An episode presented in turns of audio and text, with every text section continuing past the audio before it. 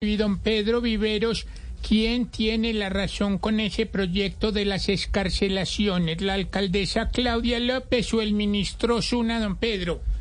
Ignorita, cada uno en su mundo, Aurorita, gracias. cada uno en su mundo, cada uno en su mundo. La alcaldesa tiene por qué salir a defender su territorio porque en Bogotá estamos viviendo unos problemas de inseguridad muy graves. Y lo que ella dice es que de 10 delincuentes que son capturados y llevados ante un juez, dos son vinculados en los procesos, los otros ocho salen y ahora lo que pretende, según la alcaldesa, el proyecto de ley del señor ministro de Justicia es también liberar a los dos a los que le encuentran mm, digamos, indicaciones para poder llevarlos a un juicio o llevarlos a la cárcel.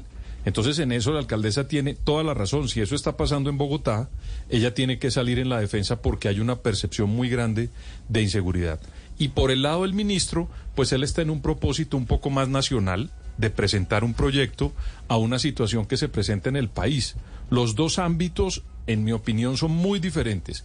El ministro persigue unas cosas y la alcaldesa persigue otras.